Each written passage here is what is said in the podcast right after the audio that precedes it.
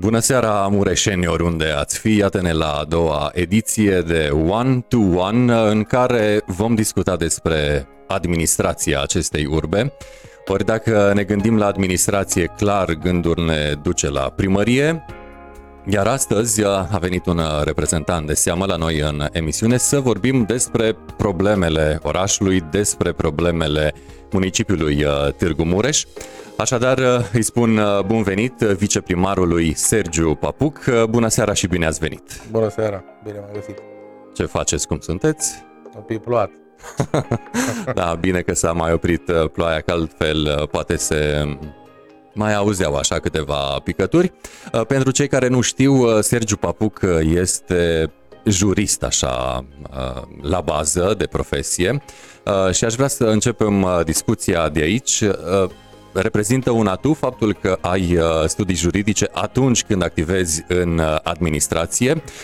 Um, e puțin mai altfel decât, să zicem, dacă ai fi medic, uh, șofer sau, mă rog, alte îndeletniciri sau meserii. Reprezintă un atu? Eu zic că reprezintă un atu, mai ales dacă um, ai fost jurist sau e jurist de profesie, dacă ai fost avocat pledant cum a fost eu, zic că reprezintă, pentru că vezi problemele din perspectiva apărătorului care a avut înainte să Puțin mai să sus. fiu viceprimar. Mai sus a, microfonul, vă rog. A, să fiu viceprimar, am avut uh, și primării angajate, contract de asistență juridică și atunci priveam lucrurile altfel. Altfel de când faci sau când produci acte administrative, adopți acte administrative și pui în executare acte administrative și când uh, încerci să aperi o primărie în instanță, pentru că sunt cetățeni care sunt nemulțumiți de unele hotărâri de Consiliul Local, le atacă, ori le atacă prefectura, ori se constată nelegalitatea. Lor și atunci vezi uh, problema din mai multe, din mai multe perspective. O vezi din perspectiva celui care apără, celui care produce actele administrative sau celui care trebuie să vizeze sau să vegheze asupra legalității. Aceea mai mult un atribut al secretarului municipiului, dar există o colaborare și consider că e un atu orice profesie până la urmă, dar în administrație cu precădere, dacă discutăm de administrația efectivă, ceea ce se desfășoară în ședințele de Consiliu Local, unde se adoptă hotărâri care uh, trebuie să poarte un grad de legalitate ridicat, să fie legale, pe lângă oportunitatea care, pe care o decide Consiliul Local, legalitatea este primordială.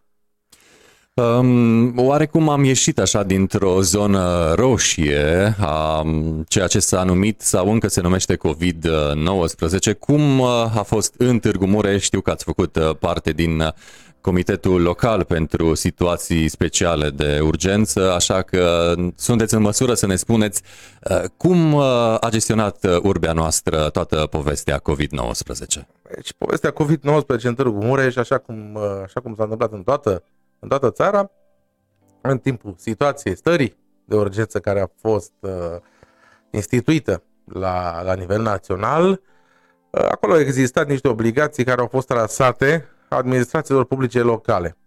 Pe lângă măsurile de distanțiere fizică pe care le știe toată lumea, dezinfectarea străzi, blocuri în sfârșit, municipalitatea, chiar dacă, chiar dacă uh, s-au contrazis între ele multe, au existat uh, erate, la ordonanțele militare, faimoasele ordonanțe militare. Am ajuns da, să cunoaștem și ordonanțe militare.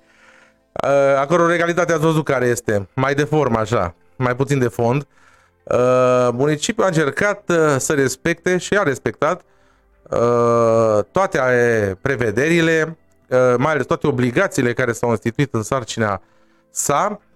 Uh, și vă dau un singur exemplu. La un moment dat se spunea într-o ordonanță militară că ești obligat să asiguri dezinfectarea scărilor de bloc și să montezi dispensere cu dezinfectant.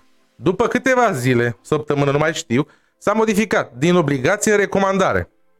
Păi vă dați seama că noi am pornit procedură de licitație pentru o parte, pentru dispensere pe o parte și pentru dezinfectant pe altă parte. A venit recomandarea. Bun, era obligația de venit recomandare. Chiar dacă a fost recomandare, am făcut-o. Pentru că am considerat că e important, uh, e important ca toate scările de bloc și unde este un trafic și uh, persoane poate care nu-și permit să, să achiziționeze dezinfectant să poată să aibă. Pentru că, până la urmă, e o chestie tot, e o chestiune tot din impozitele și taxele locale pe care le plătesc cetățenii, deci, practic, banii aceia se întorc tot în beneficiu lor. Uh, am avut și o licitație, prima licitație eșuată, la, la dezinfectanți pentru că niciunul dintre participanți nu, nu s-a calificat pentru că nu avea o acreditare care se cerea conform legii, respectiv nu era înscris în Registrul Național de Biocide. Și atunci, a doua licitație care a câștigat-o Farmecul, că nu e nicio Farmec Cluj, uh, cred că a cumpărat dezinfectant la cel mai mic uh, preț din România. Deci eu vă spun, la 39 de lei litru. Felicitări! Da, pentru că eu, zic, eu spun și plus de la producător, cantități suficiente, nu aveam n-am nicio problemă, au livrat marfa imediat, fără niciun fel de discuții, doar o societate foarte mare. Uh, și plus că e o societate din Ardeal, da? E important și, și asta. Și uh, chiar mă bucur că um, de, acea achiziție a derulat-o direcția școli pe care, pe care o coordonez și uh, am, am reușit să achiziționăm la un preț așa de, așa de bun. Până la urmă, impactul bugetar contează. Vedeți, dumneavoastră, toate aceste obligații pe care le-a instituit guvernul, le-a instituit fără să acorde sursă de finanțare. Toată sursa de finanțare pentru lupta aceasta, cum se zice, cu COVID-ul, uh, a fost suportată din bugetul local. Adică și-am cheltuit undeva la 5 milioane de lei care nu sunt bani puțini, mai mult de un milion de euro. Uh, și toată această luptă am suportat-o din bugetul local, unii trasau obligații și alții trebuia să le execute. Că ai bani, că n-ai bani, trebuie să le faci. Bun, suntem de acord și cu treaba asta, dar atunci să nu mai se împăuneze unii și alții că, domne, am luptat cu virusul și am făcut și am dres. Nu e adevărat, guvernul nu a făcut nimic. Pentru, pentru Târgu nu a trimis un leu. Un leu. Un leu. Deci un leu nu ne-a trimis. Tot ce s-a făcut, s-a făcut uh, Uh, prin votul consilierilor locali și din sursele proprii ale municipiului. Deci, aceasta a fost lupta cu COVID în Târgu Mureș. Așa că am singuri am fost, fără ajutor de la, fără ajutor de la guvern, care se laudă cu aceste performanțe fantastice pe care le are uh, spre, uh, uh, cum să spun, spre bucuria noastră, numărul de infectări uh, se stabilizează. Vedeți și în Târgu Mureș la fel, nu prea mai sunt. Uh, foarte, foarte multe. Am citit acest astăzi că mai sunt undeva la 70 ceva de cetățeni internați uh, în la, în, la spitalul de infecțioase în sfârșit sau în spitalele de suport COVID care mai există în Târgu Mureș și atunci vă dați seama, am fost cam singură luptă. Asta, asta s-a întâmplat. Uh, dar nu e niciun fel de problemă pentru că unul dintre cum să spun, de punctele din fișa postului pe care avem este inclusiv sănătatea cetățenilor. Și atunci nu contează că am asigurat din bugetul, uh, din bugetul propriu, fără niciun ajutor din partea nimănui, aceste, și am îndeplinit aceste obligații pe care ne le-a trasat guvernul, am făcut-o cu plăcere pentru că e pentru uh, sănătatea Târgu Mureșenilor și de aia suntem acolo. Apropo de Târgu Mureșeni, trebuie să spun că suntem live pe ms24.ro, adică pagina mamă a grupului uh, Ești din Târgu Mureș dacă și dacă am pomenit de grup, uh, n-am cum să nu spun că suntem uh, live și acolo, acolo unde sunt peste 105.000 membri, deja mergem spre 106.000 membri, așadar dacă aveți curiozități, cel vizează pe domnul viceprimar Sergiu Papuc, vă așteptăm mesajele atât pe pagină cât și în grup. Domnule viceprimar, Uh, pe final de 2019 uh, au apărut în presă informații cum că ați rămas fără birou, fără secretar, fără mașină. Fără... cum e acum? Uh, aveți unde sta? Sunt vremurile astea ploioase și... Da, v-am zis că am venit un sigur că am unde sta birou, e tot unde a fost, secretara, mașina personală. Am înțeles. Deci practic s-au uh, rezolvat pe jumătate lucrurile. Da, s-au rezolvat, uh, consider că mașina e mai bine unde e acum, în, uh, e la poliția locală și face un serviciu public mult mai important decât să mă plimb eu cu ea și e mai important, chiar am și spus la momentul respectiv, domnule, mai bine să fie la poliția locală pentru că au de patrulat echipajele, echip, echipajele care, fun, care sunt în sfârșit ori de intervenție, ori de, de noapte și e mai important acel serviciu public decât să se prime viceprimarul cu mașina. Și secretară? Secretar avem, dacă n-am, am, pentru că nu, e mai greu de desfășurat activitatea fără. Bun, atunci ne-am liniștit. Iată că viceprimarul, unicul viceprimar în da. această perioadă al urbei noastre, are tot ce trebuie și acum am înțeles că aveți o altă atribuție privind urmărirea și recuperarea impozitelor și a taxelor uh, locale. Da. Uh, cum stăm la acest capitol când vine vorba de Târgu Mureș? Direcția de impozite și taxe locale, care vreau să-l laud în uh, seara asta, și șeful de la, de la, de la persoane fizice, de la șeful de serviciu, domnul Goia și domnul Severfi, sunt niște persoane foarte competente care în fiecare an reușesc să încaseze undeva la 90% din, din impozitele și taxe locale, deci își fac treaba foarte bine. Ceea ce am demarat eu a fost, a fost cum să vă zic eu, acea înlocuire a, a amenzilor contravenționale pe care le au un cetățean cu muncă în folosul comunității. Din păcate a venit uh, această pandemie și s-au cam oprit acțiunile în instanță. Dar eu am susținut și susțin această, această formulă pentru că sunt uh, foarte mulți cetățeni care efectiv nu pot plăti amenda pentru că n-au mijloace uh, de trai, în sfârșit, dar pot lucra în, în, în cuantumul acelei, adică în contrapartida acelei sume. Și atunci, mai bine Uh, avem mai multe posibilități. Put la zoo, la serie, avem unde, avem unde, să, unde avem nevoie de ajutor, avem serviciu unde avem nevoie de ajutor și toți, uh, toți cei care nu pot plăti se poate locui sancțiunea cu, uh, cu munca în folosul comunității, se practică și când eram avocat am avut, uh, am zis, uh, la unele primării, la fel făceam acțiuni de genul acesta, pentru că până la urmă toate se reflectă în gradul de încasare și gradul de uh, a impozitelor și taxelor locale, unde intră și amenziile și intră toate aceste, aceste componente. Și atunci, și atunci uh, e foarte important ca acest serviciu uh, să se digitalizeze. Este foarte important să se digitalizeze și cu ocazia sau datorită sau din cauza pandemiei, cum vreți să spuneți, uh, foarte mulți am desfășurat activitatea online, uh, s-au transmis documente, s-au primit documente, Desigur că sunt multe de îmbunătățit până ca interfața municipiului să fie mai user-friendly, să spun așa, pentru cetățenii care doresc să transmită de pe car sau să plătească. De pe car se pot plăti impozitele și amenziile pe ghișou.ro, foarte simplu și acum. Dar toată interfața de solicitare de certificat fiscal sau alte tipuri de documente care se pot elibera, nu doar de la Direcția de Taxe și Impozite, care e o direcție foarte importantă, uneori uitată de mulți, dar este o direcție foarte importantă, că vorbim de direcția de arhitect, arhitect șef, că vorbim de, nu știu, de ADP, de or, oricine, această comunicare online și acum, de exemplu, avizele la ADP se comunică prin mail, soliciți, ai un formular tip, soliciți și ai, de exemplu, obții pe tot prin mail un uh, aviz de ocupare a domeniului public, pentru că vrei să construiești ceva, să desfășori o activitate sau vrei să depozitezi ceva pe domeniul public. Deocamdată sunt scutite de taxe, deoarece e în starea de urgență și în starea de alertă Consiliul Local a votat ca cetățenii să fie scutiți de aceste taxe speciale, dar uh, va veni momentul în care se vor putea plăti, vei putea plăti online, deci va trebui să, să ne modernizăm, să spun așa, pentru că, vedeți dumneavoastră, secolul vitezei, nu?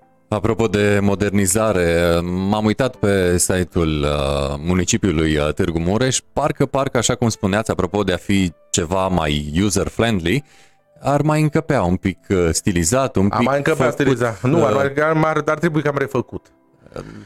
Da, ar trebui refăcut, ar trebui refăcut, ar trebui adus în secolul 21. Asta este și opinia mea.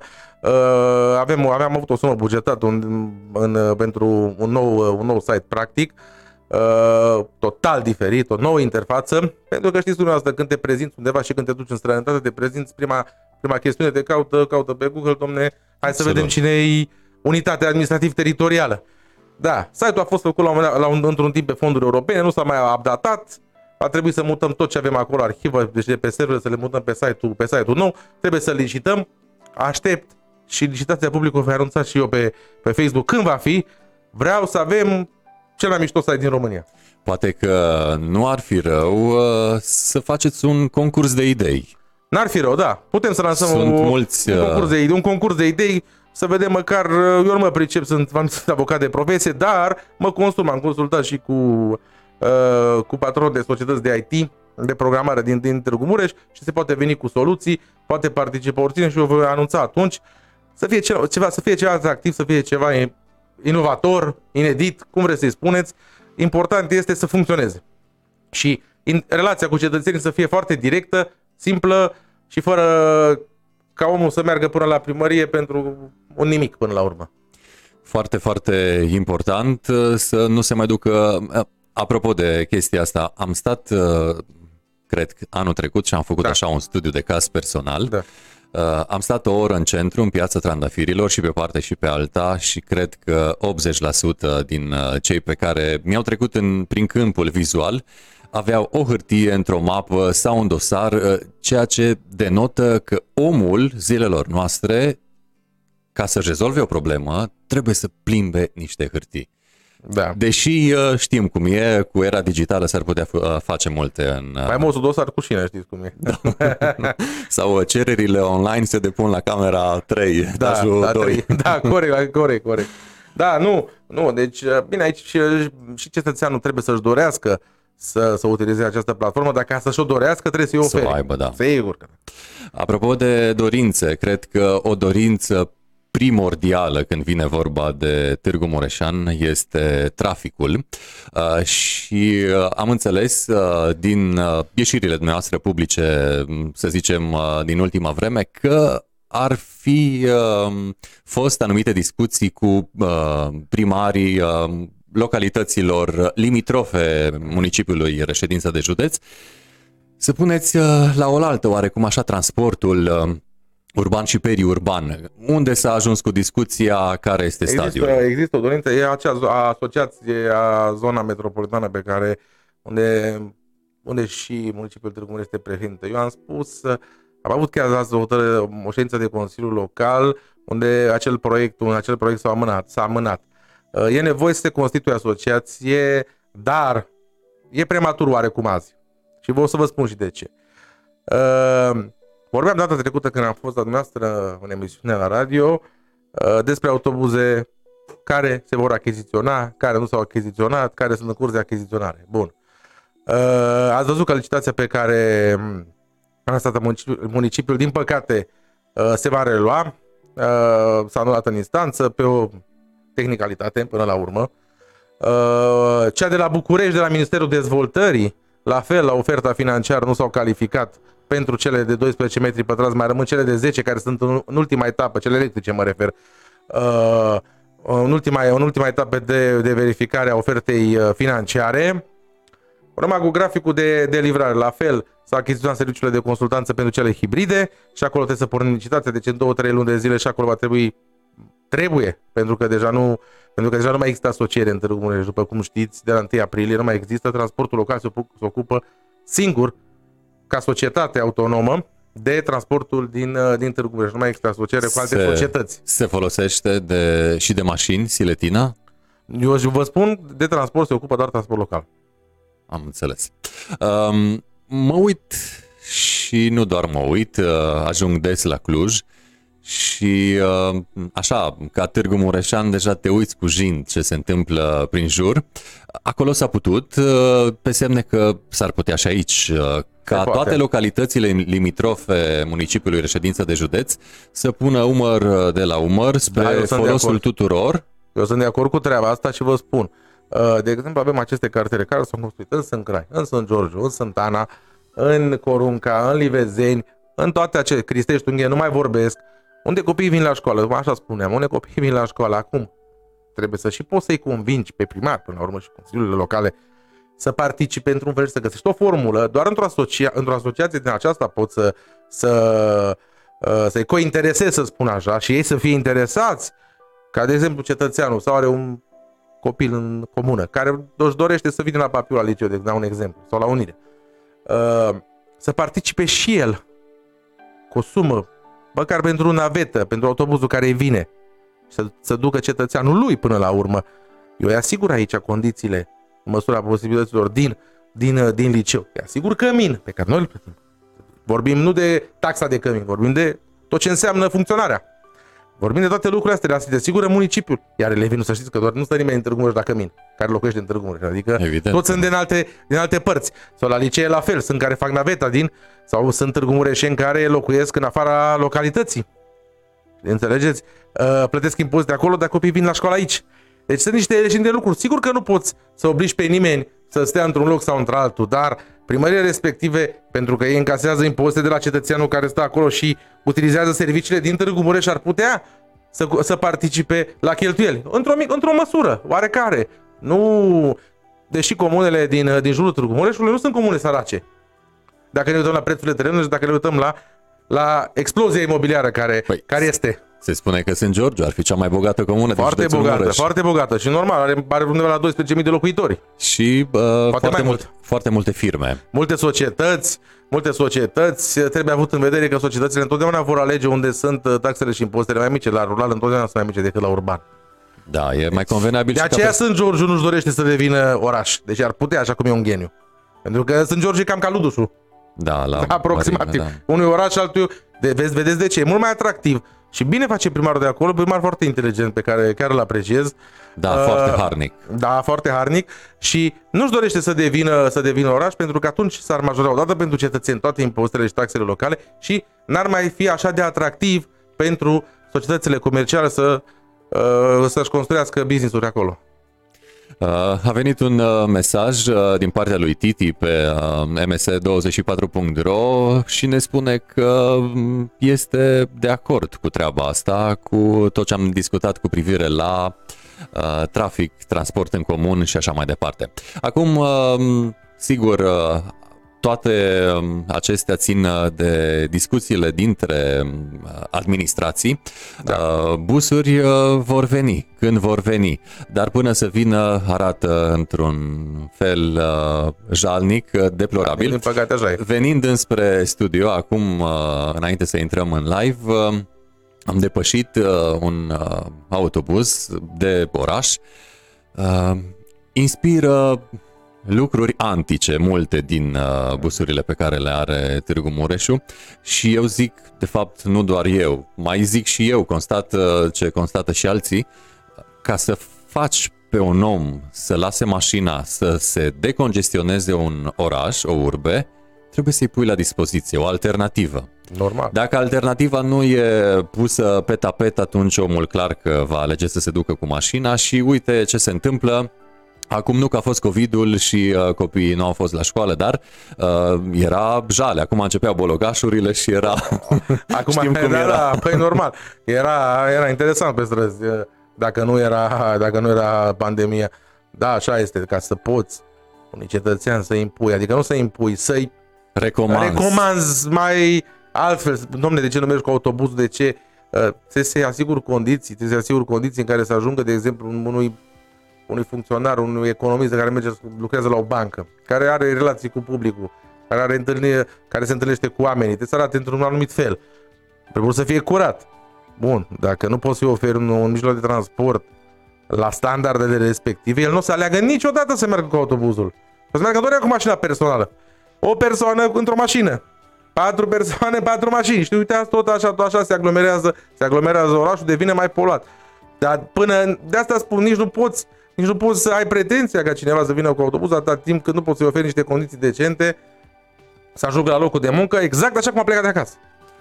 Apropo de acest aspect, uh, iar vin uh, în discuție cu urbea de pe Someș, cu Clujul, cu care da. noi uh, avem oarecum tangențe, mulți mureșeni merg acolo da. să-și facă cumpărături și vrând nevrând ne uităm la ce se întâmplă acolo. Eu am și stat 10 ani acolo, acolo am da. făcut școala, oarecum sunt legat așa uh, și sufletește, dar um, în Cluj există aplicație prin care vezi nu ora, minutul, poate chiar și secunda în care va veni păi autobuzul în stația X. Și noi așa vom avea, să știți uh, implicit... Așa e proiectul pe fonduri, așa e proiectul, de acel, acel proiect pe care îl avem noi, mobilitate, asta spune, se modernizează toate cele 179 de stații. Și va include inclusiv ce spuneți dumneavoastră, pentru că să nu credeți că inclus imediat apă caldă.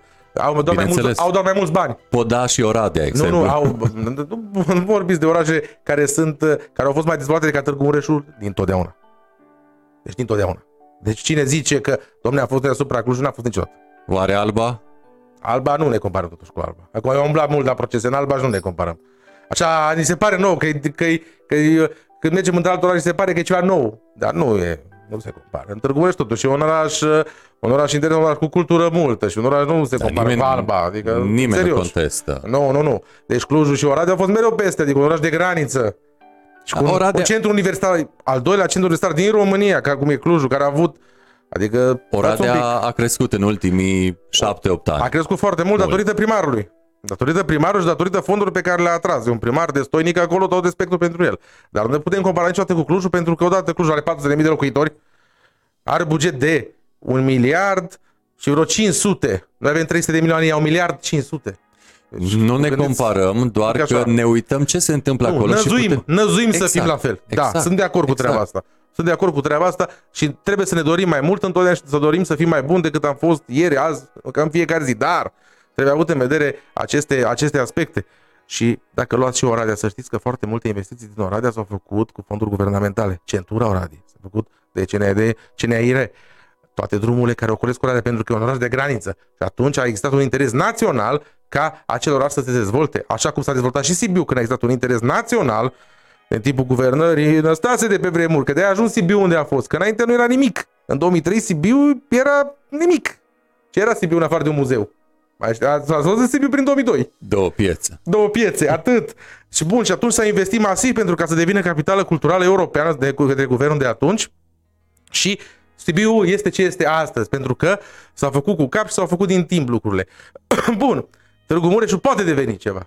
Și sper să devină cea și datoria noastră să-l facem să devină cea, de să vedem, trebuie să vedem de unde pornim și unde vrem să ajungem. De exemplu, vă dau un exemplu simplu. Brandul Târgu Mureșului e Cetatea, unul dintre branduri. Unul dintre branduri, Cetatea medievală, care arată frumos.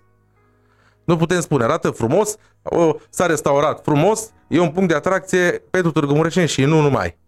Bun, și vă dau un exemplu. Când am zis, domnule, hai să facem parcuri tematice, unul de un fel și unul de altul. Și ați văzut că sunt undeva vreo 15 parcuri care sunt construite în Târgu Mureș, în cartiere, care au această, uh, această temă a cetății.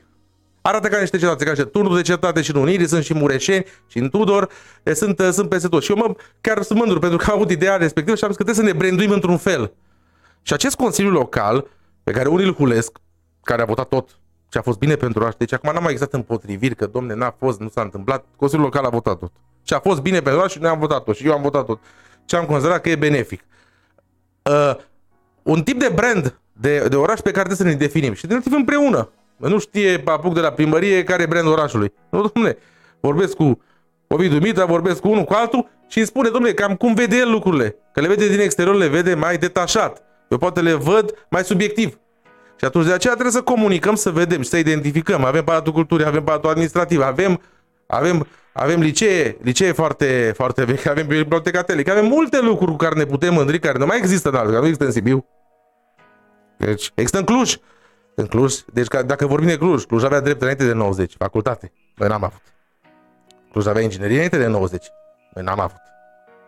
Deci de acolo pornim, de acolo pornește totul de la educație, de la ce produci, la ce produce? Avea facultate de inginerie și nu facultate de inginerie de ori de care inginerie. Multe tipuri de inginerii. Drept la fel. Noi am avut drept administrativ după 90 și juridic de când am dat eu la București în 2003 s-a făcut la Petru Mare, drept juridic. Deci de acolo pornim. Cluj avea de 100 de ani. București de 130. Deci, vedeți dumneavoastră, nu ne putem compara că de la educație și de la specialiștii pe care îi produci la tine în oraș, de acolo te dezvolți. Nu... Și nu mai discutăm de buget. Clujul, v-am zis, are buget de 5 ori cât Târgu Mureșul. 5 ori. Dacă nu-i produci, poți să-i atragi. Poți să-i atragi și vă dau un exemplu. Uh, un, am avut uh, la direcția tehnică, avem un tânăr. Pe salariile care sunt acum, care nu sunt de neglijat. Și n-am putut să-i oferim că toată lumea ce, domnule, salarii marți de administrație. Sunt, de acord. Dar n-a vrut să vină să lucreze, deși era specialist în drumuri și poduri. A terminat facultatea de drumuri și poduri, chiar aveam nevoie de el. Chiar aveam nevoie. Nu mă angajez la voi. Deși în câțiva ani de zile, directorul adjunct de acolo se pensiona, putea să fie director adjunct la acea direcție. Și a preferat să meargă în privat, pentru că câștiga de două ori mai mult, de două ori mai mult, gândiți-vă, de două ori mai mult și ne-a refuzat. Și avea, cum să-i atrag mai multe? La salariile care erau, era total neatractiv. Dar la salariile de astăzi, nici așa nu putem. Deci un specialist niciodată nu va alege să lucreze în administrație. Un specialist de în drumuri și podul vă referi, inginerii sunt la mare căutare, se construiește în România, se construiesc autostrăzi, toate societățile oferă salarii foarte, foarte, foarte, foarte mari. Și pentru un tânăr e atractiv să mergi pe șantier, să stai, să te plimbi. Mult mai atractiv decât să lucrezi într-un birou la primărie. Acum, să fim sinceri. Probabil, probabil. Sigur. Apropo de paralelismul uh, nostru de mai devreme cu uh, Urbea de pe Someș, uh, spune un domn Titi pe pagina Clujul, Urbea de pe Someș, Târgu Mureșul, Urbea de pe Pocloș. Uh, și m-aș duce... Mureș, haide, totuși. m-aș duce, nu, uh, m-aș duce pe Pocloș să vă da. întreb dacă v-ați gândit cumva, din punct de vedere administrativ, dacă e un plan de bătaie cu privire la amenajarea acestui spațiu, loc, uh, poate chiar cu parcări, Ați văzut acolo unde se primarul, poate. Eu am fost la o întâlnire la guvern, când uh, era alt guvern, uh, și chiar stăteam lângă primarul Robu din Timișoara. Era o întâlnire cu, prim, cu primarii municipi reședințe de județ, pe mine m-a trimis primarul în substituire, să spun așa, și chiar lângă primarul Robu din Timișoara stăteam la acea întâlnire. Era o întâlnire la Guvernul României cu toți miniștrii dezvoltări în sfârșit și prim-ministru. Și ce problemă avea primarul Robu acolo? Domne, el la momentul respectiv a obținut să-i se dea canalul Bega, să-l facă navigabil, să fie în proprietatea municipiului. Asta trebuie să facem și noi. Să obțin, să luăm pocloșul de la apele române, să facem, să fie în administrarea noastră și atunci totul va deveni foarte simplu. Dar să schimba guvernul, că asta vreau să facem. Sperăm acum să mai cheme și domnul Orban să vedem dacă ne ajută. Sper să ne ajute. Dar uh, cel puțin uh, faza incipientă... Asta trebuie făcut. De, de, de când vine administrarea, după aia putem gândi ce vreți dumneavoastră. Putem face ce construcții doriți.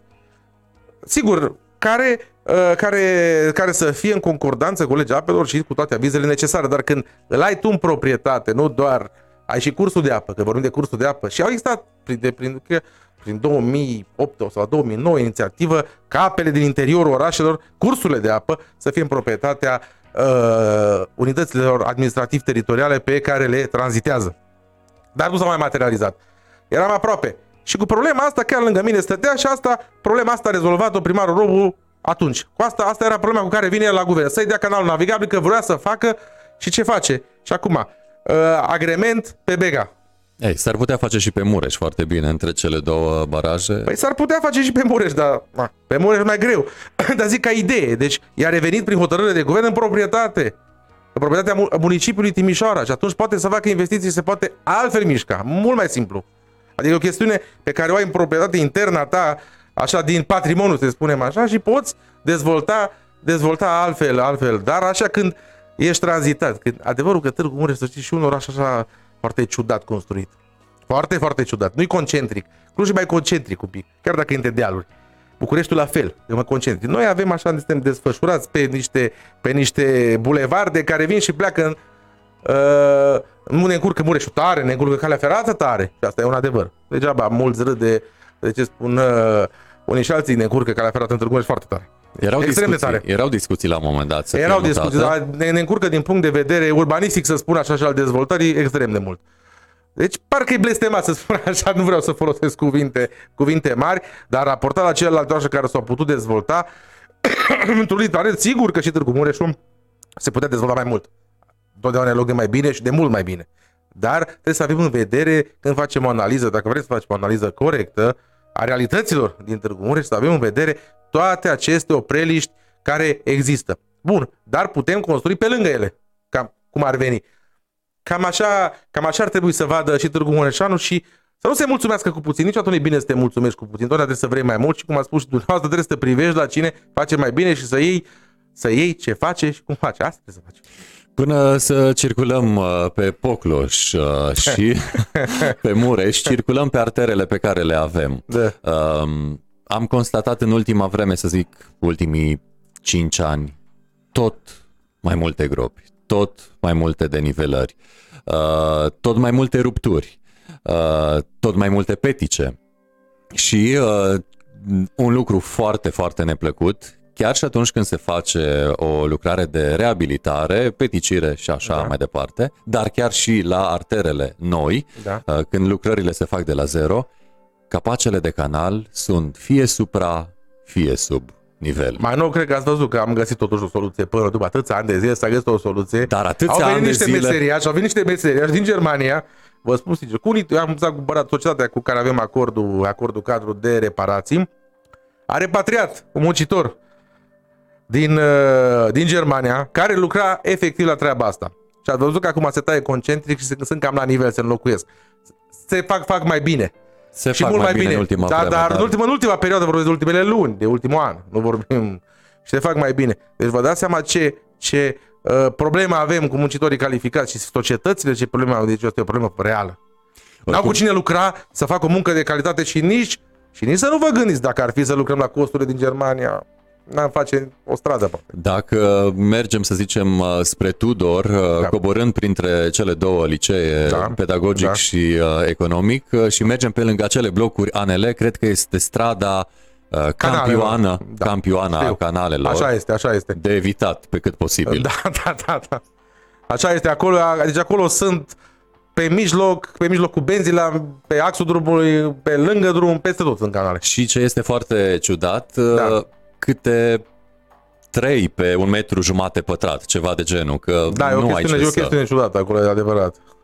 Apropo de uh, capace de canal, uh, aveți vreo înțelegere, convenție cu cei de la Aquaserv ca după ce intrați pe o stradă și o reabilitați, să zicem o martie, că tot uh, da. s-a făcut uh, în această primăvară, să se fi făcut în prealabil de către ei modernizarea rețelistică a apei și a canalizării, astfel încât câțiva ani, 3, 4, 5, să nu se mai spargă? Pentru că în atâtea locuri am văzut uh, artere modernizate uh, și totuși după câteva luni sparte.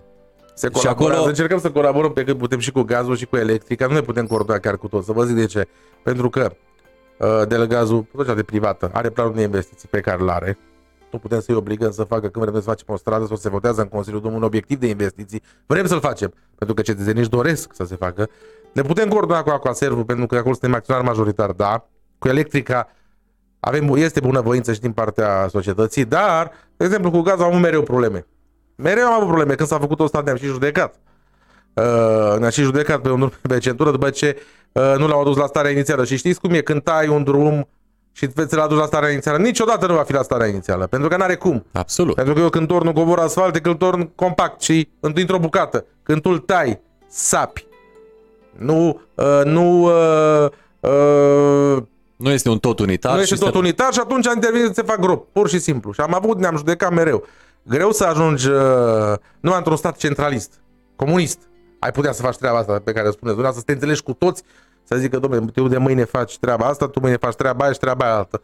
Pentru că, vedeți dumneavoastră, planul de investiții pe care îl are, uh, să zic, Electrica sau Aquaservu, este o societate comercială, bugetele lor se aprobă de Consiliul Local, dar ei, ei știu mult mai repede, ei uh, lucrează cu o societate comercială, nu cu o administrație. Noi suntem legați de când se adoptă bugetul la nivel național, când se adoptă bugetul la Consiliul Județean și după aceea adoptăm noi cât durează proceduri de licitație la SRL, mult mai simplu decât la o administrație publică locală, au termene mult mai scurte și atunci ei preferă că au lucrări, au intervenții, au lucrări pe care le au în plan, ți vechi. Greu să îi mobilizezi în momentul respectiv. Tu câștigi licitația, nu știi cât durează? De exemplu, vă zic, dau un exemplu, pe o Marte. Dacă, dacă, nu, dacă erau contestații, eu puteam să mă coordonez cu Aquaservul cât vreau eu. Vă zic, domne, în data de 15 faci, te-a pus să faci uh, uh, Uh, cana- canalizarea, se spune. Bun. Eu puteam încă peste un an de zile să mă judec cu un ofertant uh, pentru că, nu știu, n-a câștigat licitația și a fost supărat și ne-a judecată. Asta aici, deci în administrație atâtea probleme sunt și atâtea, dar e bine să fie așa, că dacă ar fi foarte simplu, știți cum e, când e foarte simplu, ești susceptibil să sare etape, să greșești, să ai probleme. E mai bine așa, mai, mai sănătos pentru democrație. um, din uh, ce am văzut, uh, din intervențiile pe care le fac da. Uh, furnizorii de servicii, probabil mai bine de jumătate da. sunt spargerile făcute de către Aquaserv. Da, nu de către Aquaserv, de către societatea care lucrează pe, pentru Aquaserv. Am avut o problemă foarte mare.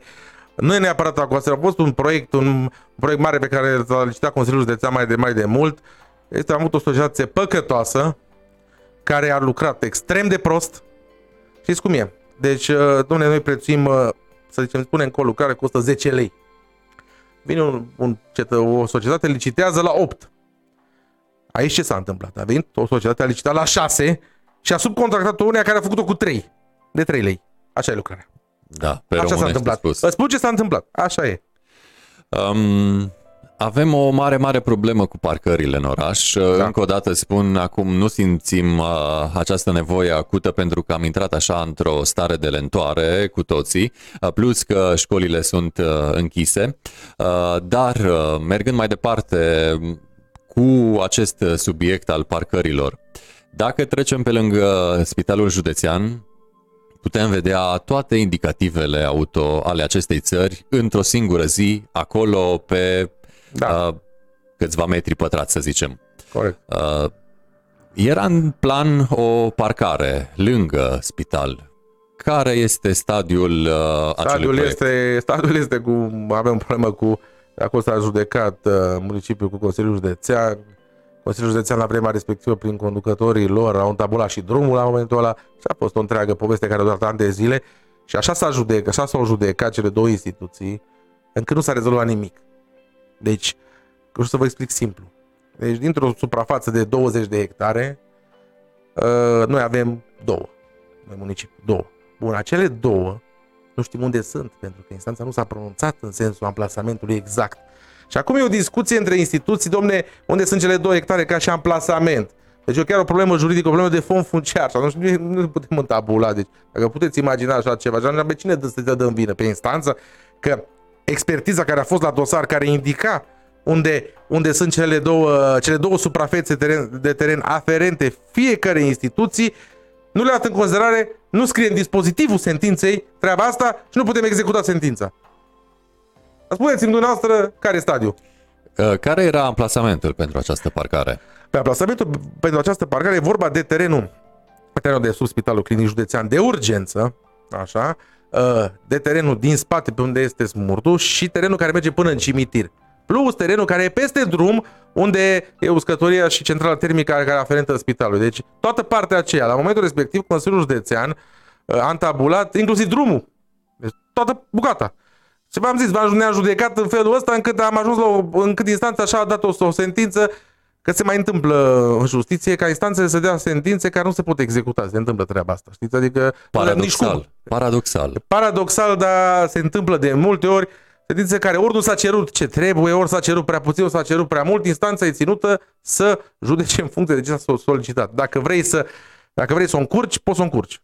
Treaba în așa fel încât, știți cum e, când cineva aruncă o piatră, trebuie să vină 10 să o scoată. Deci cam așa e, cam așa e treaba. Și acum, el la atitudinea trebuie să fie o conciliere până la urmă și să vedem. Acolo e ușor de făcut o parcare, nu neapărat o parcare supraterană. Acolo se poate face și o, o, și o parcare la nivelul solului, în spate, către cimitir, unde este un hectar, putem face. Dar parcări s-au tot construit în zonă. Parcări la marginea Pe drumului, marginea parcări. drumului. Pe, pe, da. Oricât am face acolo, cred că nu e suficient.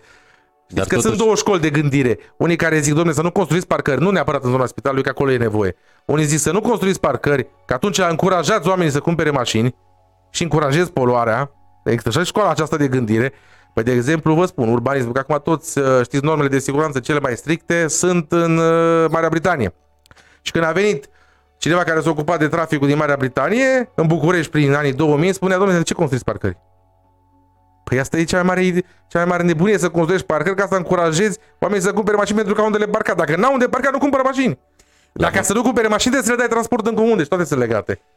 Da, și până la urmă acolo e un uh, spital uh, județean, Județean, uh, da. și mm, chiar mai mult decât atât. Mai mult din decât moment atât, ce da. Are vine- adresa, adresabilitate foarte mare. Da, iar când Pentru vine că sunt vorba de specialiști. cardio, bolile cardiovasculare, Da, suntem printre primii din Așa țară, este, așa dacă nu chiar primii, Da. uh, ținând cont de calibrul medicilor pe care îi avem la Da. Spitalul Județean și la Institutul de Boli uh, Cardiovasculare.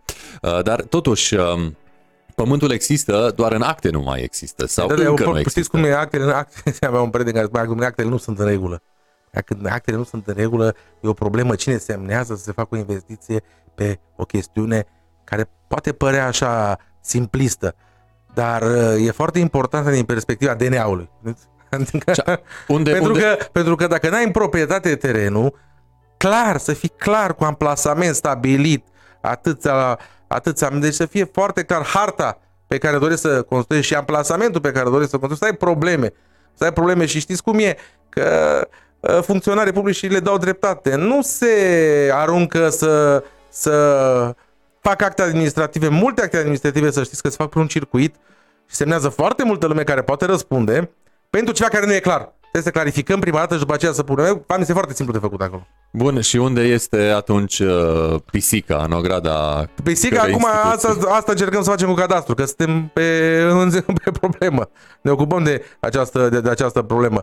Dar uh, pentru că nu avem ce să facem decât să, uh, să intrăm într-o legalitate și când intrăm în legalitate, după aceea e foarte simplu de construit. Adică nu stă municipiu după municipiu să-i se elibereze autorizații de construcție, mă înțelegeți? De Cât, construire, mă uh, iertați. cât credeți uh, că va dura toată această tevatură și oarecum uh, uh, birocrație sau, mă rog, hățiș birocratic? Eu vă zic că alge, știți că și data trecută nu m-am promis, nu, nu-mi place să avansez termene. Uh, decât ce depinde de mine exclusiv. Ce depinde de mine exclusiv cât mai repede. Și eu discut, discutăm noi mereu în interiorul instituției. Din experiență. Din experiență cât băuțișul administrativ poate să dureze o lună, două, trei sau poate să dureze un an, depinde. Uh, întreabă lumea și aici, dar uh, se mai uh, și discută prin uh, urbe despre um, uh, gunoi, uh, serviciul de salubritate uh, și uh, oarecum uh, adunarea selectivă, trierea gunoiului pe când la Târgu Mureș, Păi, să vă- căci acesta este viitorul. Da, deci uh, o să vă spun cum funcționează uh, în asociația aceasta de dezvoltare intracomunitară ADIE Collect, care este la nivelul Consiliului Județean. Se licitează, s-au licitat pe șapte zone. Bun.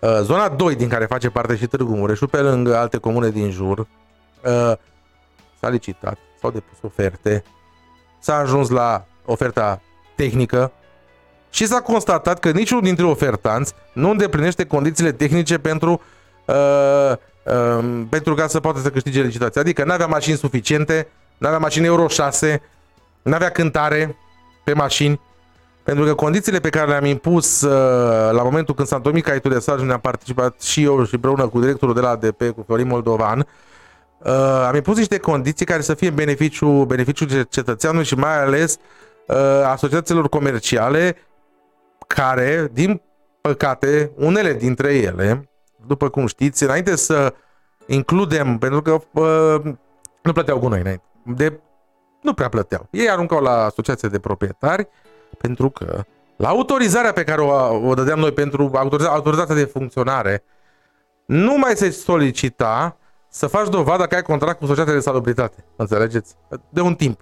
Am ref- rectificat a, ace- acest lucru. Și societățile comerciale, magazinele, produc foarte multe, foarte multe deșeuri. Bun, s-a anulat licitația pe care n-am făcut-o noi. Nu noi ne ocupăm de licitația, pentru că noi în Târgu Mureș, să știți, se ocupă Adie Collect, unde suntem tot, tot județul unde este parte. Uh, licitația respectivă nu s-a adjudecat pentru că nu s-au îndeplinit condițiile tehnice, se reface. Se o refacem pentru că uh, altfel vom ajunge. Niciun operator, v-am zis, n-a depus o ofertă și n-a putut să facă dovada că are mașini. Că are mașini suficiente. Pentru că la, a, trebuie să recunoaștem și un singur lucru. Prețul care este în caietul de sarcini este un preț mic. Raportat la costurile și la frecvența cu care dorim noi să se ridice gunoiul în Târgu Mureș. Pentru că uh, noi dorim de trei ori pe săptămână, dorim și în sâmbătă și duminică, dorim și uh, de, de urgență. Avem, a, am avut o grămadă de condiții pe care alte zone să știți că nu le-au avut. Noi le-am inclus pentru ca să putem asigura și să poată societățile asigura un serviciu de calitate. Adică, pentru că noi vom încasa taxa, vă spun cum o să funcționeze. Vine cetățeanul, plătește taxa la primărie de salubritate, inclusă în impozit, taxa de salubritate în fiecare an la primărie, noi virăm banii la ADE Collect și ADE Collect uh, uh, plătește prestatorul. Păi vă dați seama ce s-ar întâmpla dacă societatea care ar fi câștigat în Târgu Mureș n-ar fi, uh, n-ar fi fost de calitate? La primărie venea. Pentru că la primărie plătește. E pe oameni nu interesează, domne, cui virezi tu banii, ce se întâmplă, cui Până la urmă, plătește. e Îl și plătesc la normal. primărie, tu trebuie să te asiguri. Bun, păi eu ca să mă asigur trebuie să am instrumente. Instrumentele le-am trecut în caietul de sarcini. Și așa de stricte au fost că nu s-a calificat nimeni. Deci, Întreabă un uh, urmăritor uh, de al nostru pe Facebook Da. uh, referitor la discuția de mai devreme cu busurile, deși Da. uh, la 1 aprilie 2020 a încetat contractul de asociere în Da. uh, participațiune între Siletina și Transport Local, Da. totuși uh, vede lumea, vede Târgu Mureșanul, uh, mașini uh, Siletina ieșite pe uh, oarecum uh, partea acelei uh, parcări uh, de la autobază uh, și ne întreabă ascultătorul dacă mai există în continuare vreun raport juridic civil între cele două societăți, Siletina și SC o să-l Transport întreb pe domnul Local. Totar dacă există vreun raport civil între cele două societăți, dar să știți că Siletina operează și, din ce știu eu, operează și curse uh, județene, adică nu doar în Târgu Mureș operează Siletina. Bine, probabil se referea la busuri uh, de Și tot oraș. acolo au baza. Deci ca au acolo baza acum sau proprietate. Acolo nu puteți să scoatem afară o societate comercială, chiar dacă nu mai are o relație contractuală indirect cu noi, să spunem așa. Dar mă voi interesa dacă mai există vreun raport civil între cele două. Um, când ați fost cu busul ultima dată în Târgu Mureș? O, de foarte mult timp, cred că nici eu eram. În București am umblat mult cu autobuzul, acolo am făcut facultatea. Să înțelegem că viceprimarul nu a fost în Târgu Mureș cu... Ba da, când eram în liceu. Ah, liceu. Da, da, da, da. În Când eram în anii, liceu mergeau, după aceea, după ce mi-am... Uh, oh, de mult. Erau mai, mai rele autobuzele. anii 2000? Da. Da, da, 2000. Um, despre mm, stadion.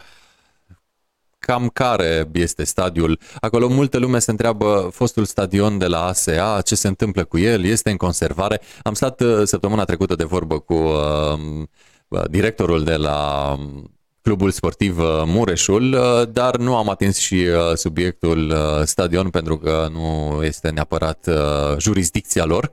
Uh, Cam care este stadiul? uh, Păi de acolo să, să, să știți că există un contract, un contract pe care l-am eu și o licitație pe care au câștigat acolo, se lucrează în măsura, în măsura, nu e în conservare, se lucrează la stadion. Se lucrează ce? Se, se lucrează la, probabil, la, la subzidiri, la structură de rezistență. Că nu se văd normal, muncitorii, poate sunt după gradene și nu... Păi normal că sunt după grade, de unde să fie, nu fi pe teren. da. Nu, deci acolo există un contract câștigat de o societate, pentru o parte lucră acum acolo, de- vorbim de lucrări de sub zeci de mii de lei. Și s-au etapizat, s-au etapizat lucrările când se, când se epuizează suma care a fost alocată de Consiliul Local pentru acel obiectiv.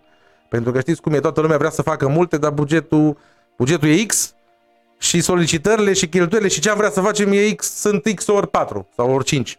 Depășim de 4-5 ori bugetul. Și atunci trebuie etapizat și asta, e- asta e rolul ordonatorului de credit, să etapizeze uh, lucrările și avem mai multe etape. Este dirigite de șantier care, uh, în funcție de o anumită etapă, că nu ne oprim la mijlocul etapei, uh, propune către Serviciul Public de Utilități Municipale care se ocupă de, de, de acea investiție și propune în Consiliul Local. În cuantum acele sume se fac. Se fac greu, pentru că, vedeți dumneavoastră, bani nu prea sunt așa cum ar trebui sau cum ne-am dorit. Uh, Întreabă o urmăritoare de-a noastră, Oana, ce părere aveți despre sportul în masă și de asemenea dacă, de asemenea, dacă mai există CSM. Deocamdată mai există, da. Clubul Sportiv Municipal, vă referiți. Da. Clubul Sportiv Municipal, eu când uh, împreună cu, cu colegii din Consiliul Local, la momentul când s-a înființat, să-i spunem așa, Clubul Sportiv Municipal, aceasta a fost ideea pentru care eu am considerat că trebuie înființat, pentru sport în masă. Pentru sport în masă. Sportul, uh, alții au, zic, domn domnule, să-l facem pentru sport de performanță doar. Dar eu am zis în felul următor, sport de masă la care ar trebui să plătească, să se plătească și o anumită taxă, care să se întoarcă la copil, prin echipament, mingi, în sfârșit. Deci banii pe care îi dă. Pentru că altfel, știți cum e raportul acesta când e gratis? E foarte scump când e gratis.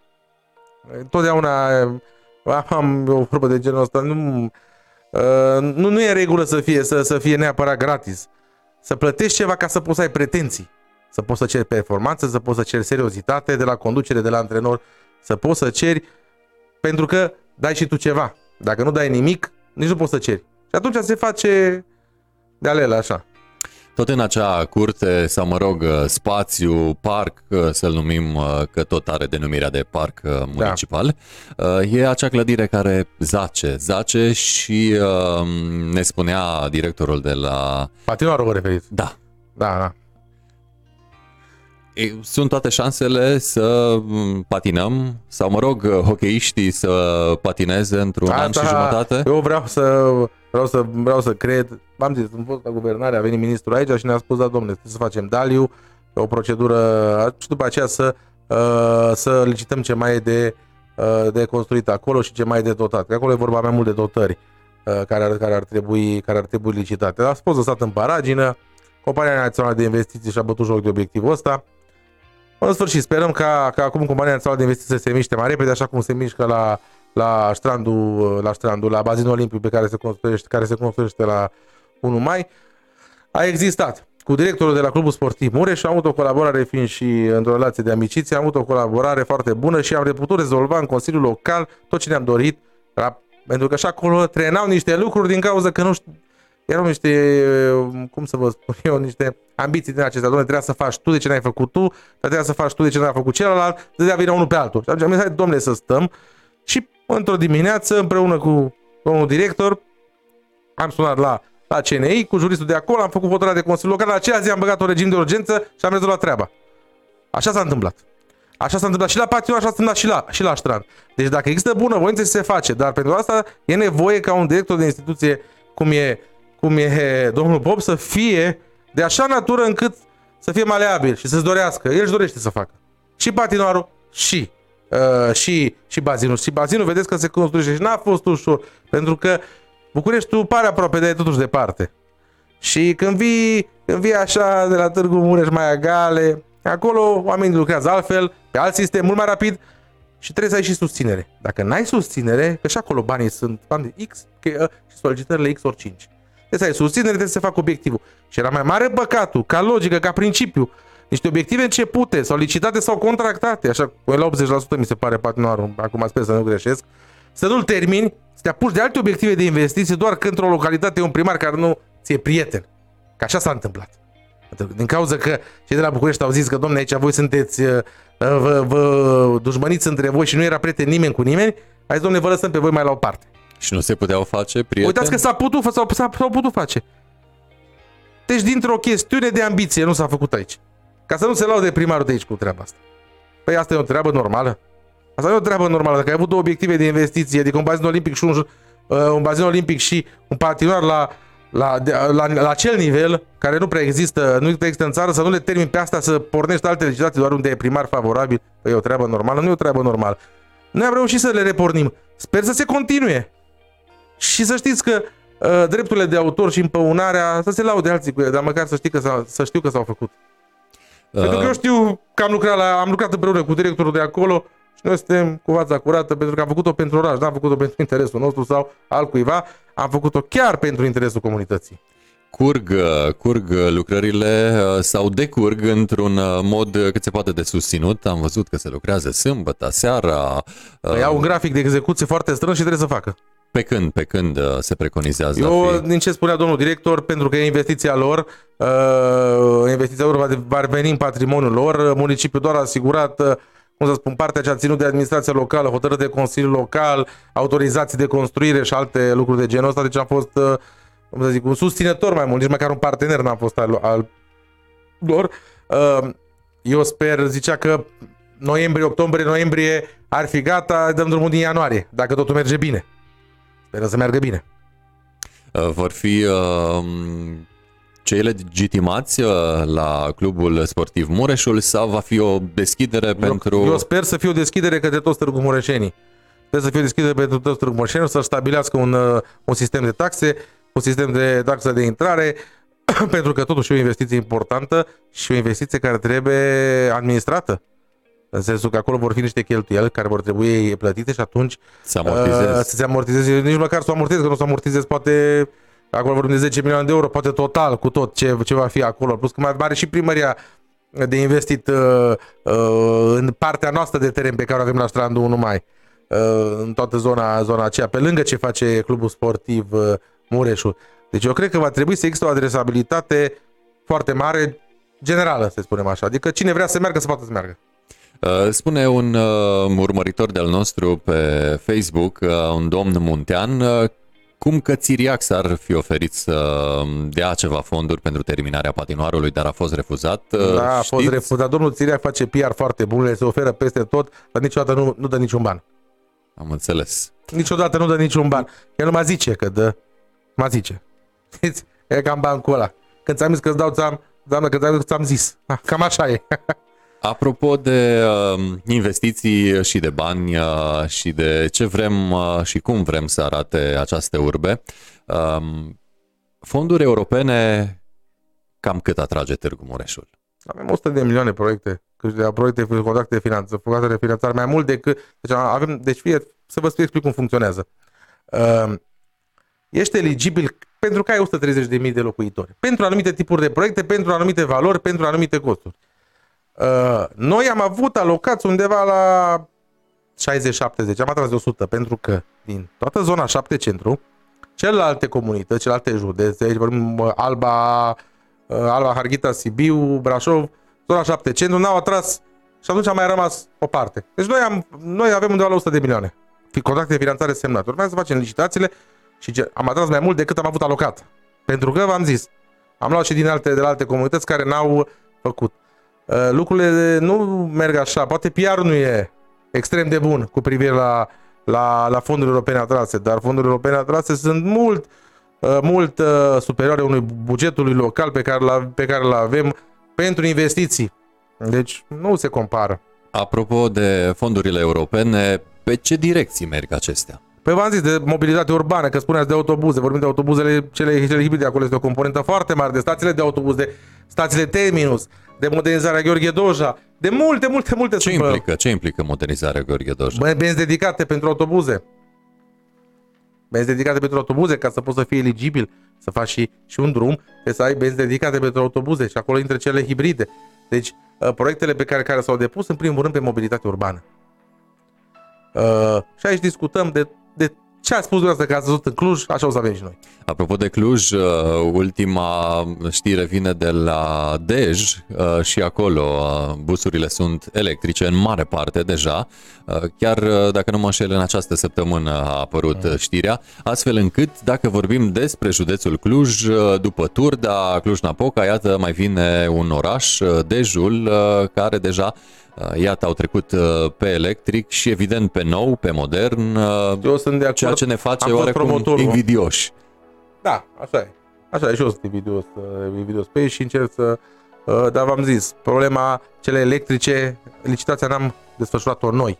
A desfășurat-o Ministerul Dezvoltării. Pentru că a fost un program național. Pentru 12 pentru autobuzele de cu lungime de 12 metri s-a anulat licitația pentru că participanții, v-am zis, nu au îndeplinit condițiile. Pentru cele de 10 suntem în procedură de, de licitație și acolo deja suntem la ofertele financiare din ce îmi spunea directorul de la ADP pe fază terminală de semnare de contract. Asta e. Apropo de mobilitate și de tot ce înseamnă uh, acest aspect în urbe, uh, am văzut că la promenada se um, reconfigurează intrările și Da. ieșirile din uh, parcare. Mă gândesc că au și susținerea administrației publice locale. Nu, a fost solicitarea noastră să o facă, nu susținerea. Susținerea a fost solicitarea noastră. Am Când ați făcut solicitarea? O, am discutat-o, am discutat-o acum un an jumate, cred că prima dată. Au făcut uh, una dintre ieșiri lângă Decathlon, da, una s-a Prin făcut spate. prin spate. Uh, S-a făcut s-a, și acum urmează să facă restul de, de lucrări. Deci una dintre ieșiri uh, s-a făcut. Noi am chemat la o discuție la momentul respectiv la primărie și am spus, domnule, avem o problemă. E o problemă foarte mare cu intrarea și cu ieșirea. Ce vă costă să mai faceți o intrare și o ieșire, una pe la Leroy Merlin pe acolo și una în spate la Decathlon și să lărgiți intrarea din sensul giratoriu. Venim și noi, ca municipiu, facem partea noastră de drum, dar în proprietatea voastră nu ne putem băga. Și greu a fost să-i convinge că e un investitor străin până la urmă. Da? S-a convins pentru că el de aici aș face banii. Și atunci trebuie să asigure și facilități. La momentul autorizării, când s-a autorizat el, nu era, nu, nu era așa trafic. Nu era așa condiții. Acum s-au modificat. Este o adresabilitate foarte mare pe care o are hipermarketul de acolo, plus uh, magazinele, și atunci trebuie să creeze și condiții. Păi, în, în timpul sărbătorilor sau în preajma sărbătorilor ce, ce aglomerații sunt pe acolo, adică nici nu-ți vine să mai mergi. Și atunci și el trebuie să se, să, să se updateze, să spunem așa, raportat la noile cerințe. Um, mutăm uh, oarecum discuția în cealaltă parte de oraș uh, și rămânem uh, în aceeași uh, sferă a shoppingului uh, și a Da. hipermarketurilor și a mall-ului în uh, definitiv. Da. Uh, Ați uh, făcut câteva calcule de trafic. uh, Ce va presupune atunci când uh, se va deschide noul mall din uh, Tudor, Mhm. ieșire spre Corunca? Pe s-au făcut studii de, studii de trafic, de aceea le-am impus uh, odată să construiască sensul giratoriu, odată să mai facă uh, o, o bandă care, care urcă pe centură, o bandă care coboară de pe centură. Mulți mureșeni se gândesc la faptul că va deveni și acolo uh, oarecum un fel de promenada partea Ai, nu aceea de cred. oraș. Nu cred, nu cred că va deveni un fel de promenada, dar acolo să știți că m, știți cum e acum, mol- nici nu poți să faci molul la cățari.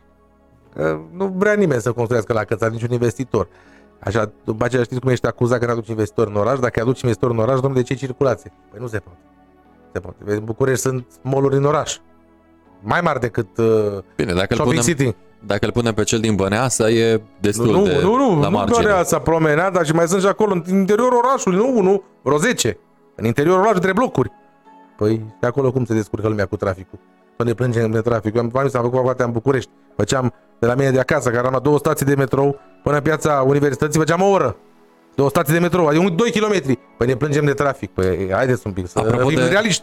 Apropo de București și de faptul că ați, ați uh, studiat acolo dreptul, am uh, o curiozitate. Vă rog. Ce v-a făcut să reveniți la Târgu Mureș? Că știm că un uh, provincial, atunci când uh, merge în capitală, dă oarecum de o viață cât se poate de bună. Acum știm că nivelul de trai Da. este uh, cel mai ridicat din România. Ce v-a făcut să reveniți Vă acasă? zic, uh, vă zic foarte sincer. Am avut oferte să lucrez la, un cabinet de, avo- la o societate de avocatură acolo, dar am zis că vreau să lucrez pentru mine. Ceea ce era, mi era greu să fac în București, să deschid un cabinet, să cumpăr un apartament, erau alte costuri și atunci am revenit acasă. Aveam și maestru aici și am, am, am decis pragmatic. Deși aveam oferte, puteam să stau, puteam să stau și acolo. Dar uh, am decis, domnule, am să, să fac o treabă aici. Plus că m-a atras și această parte de administrație politică, cum vreți să-i spuneți, și de când m-am întors din București, am și devenit mai activ în, uh, în sfera aceasta administrat- administrativ-politică.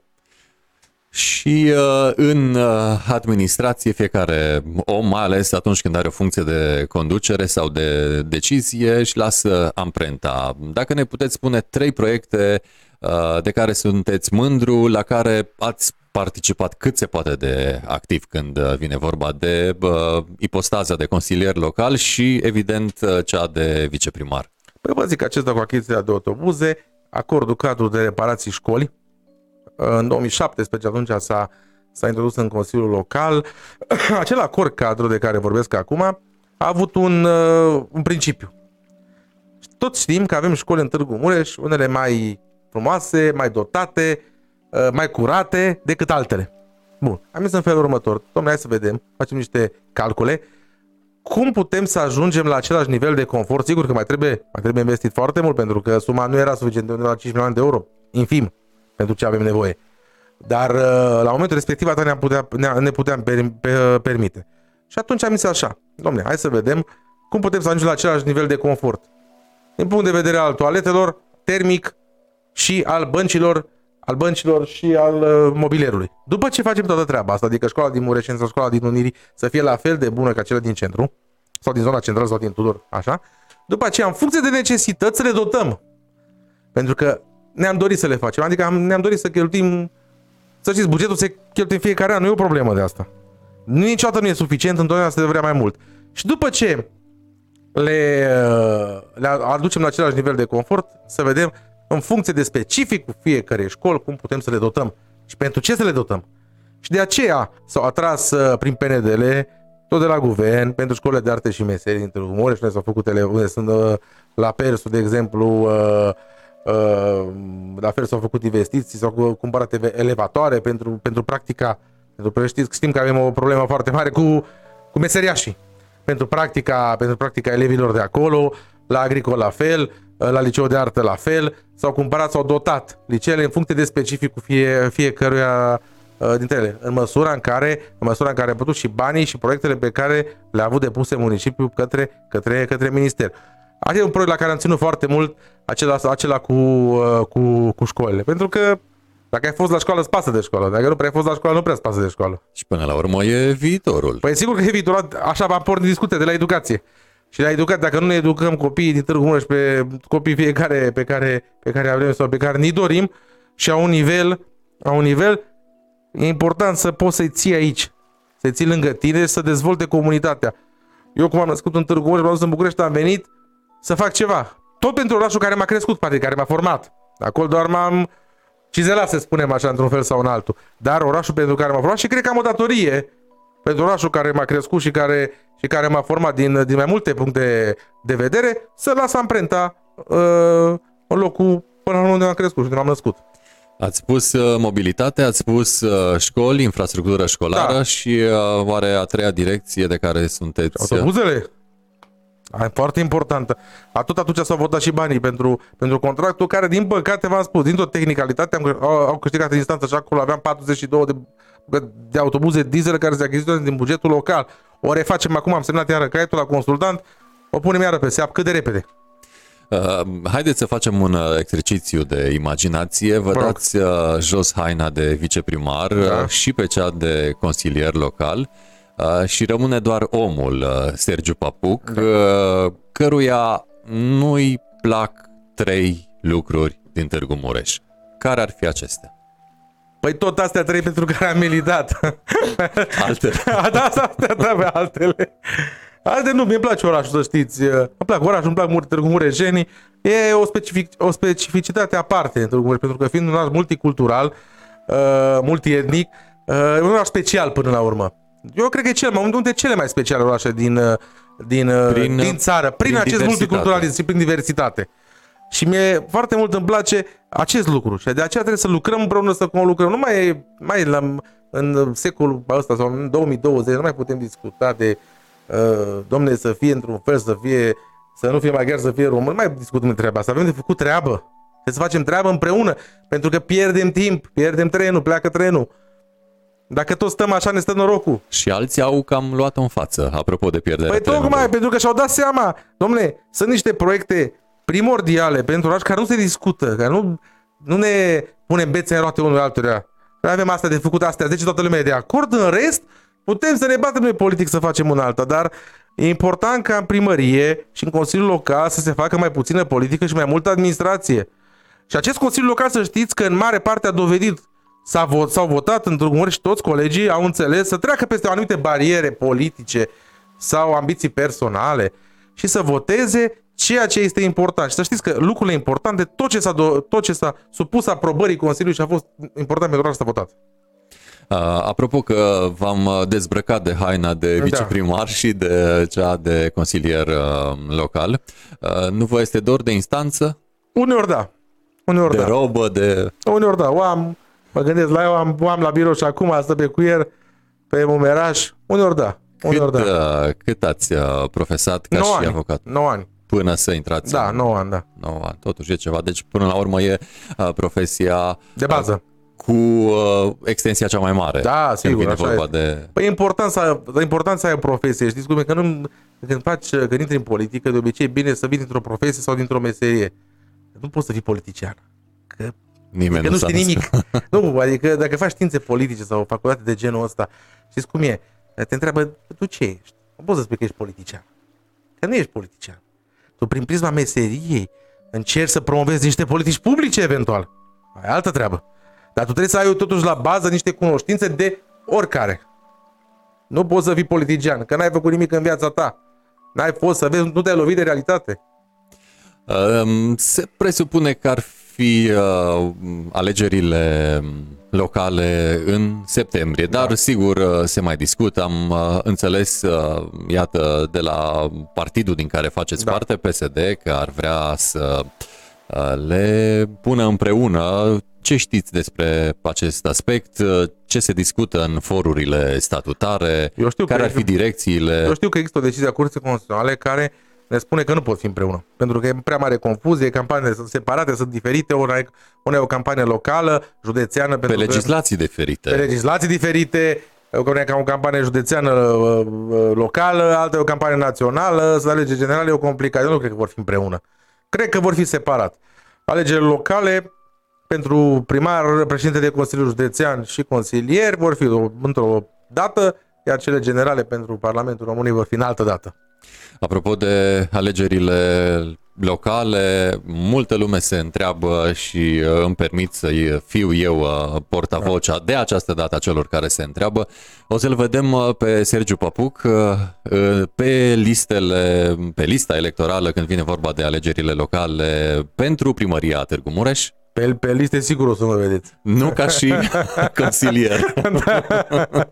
Nu știu dacă partidul va hotărâ în sensul acesta, sigur că uh, n-ar fi o problemă. Dacă partidul va hotărâ într-un fel sau în altul, eu mă voi supune, pentru că știți cum e, într-o ca și când ești într-o familie, când nu-ți mai, nu mai convine nimic, te super, te cerți mereu, pleci, ori pleci, te desparți.